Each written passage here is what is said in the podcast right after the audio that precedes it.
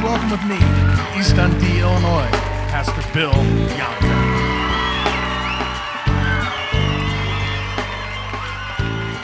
Hi, my name's Bill. Hi, Bill. Mm, try it again, try it again.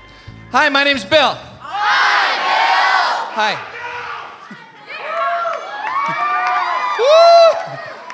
Wouldn't that be a cool way to start church? Hi, God. Hi, God!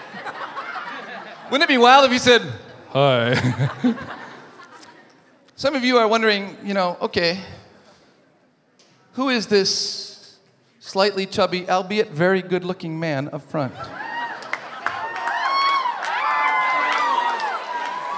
Some of you who have heard me speak have heard me say, uh, I used to be one hundred eighty pounds of chiseled steel and sex appeal.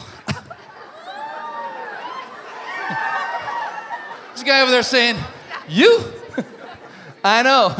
Now I'm three hundred pounds of spare wheel and oatmeal, but I used to be chiseled steel and sex appeal. My wife, when we were dating, she called me a stud muffin. Now she just calls me a muffin. If you always feel loved, don't listen to what I'm going to say. If you have never worried about what other people think of you, do not listen to what I'm going to read. If you always have everyone you want on your side and have never felt abandoned, abused, betrayed, or beat up, do not listen to what I'm going to read because it doesn't apply to you. But if you have ever wondered, do I matter? Would you please listen to this? Can I have your faces right here? You got nice faces in Wisconsin.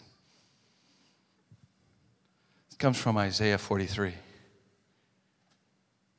But now this is what the Lord says. He who created you, he who formed you, fear not. I have redeemed you. I have called you by name, and you are mine.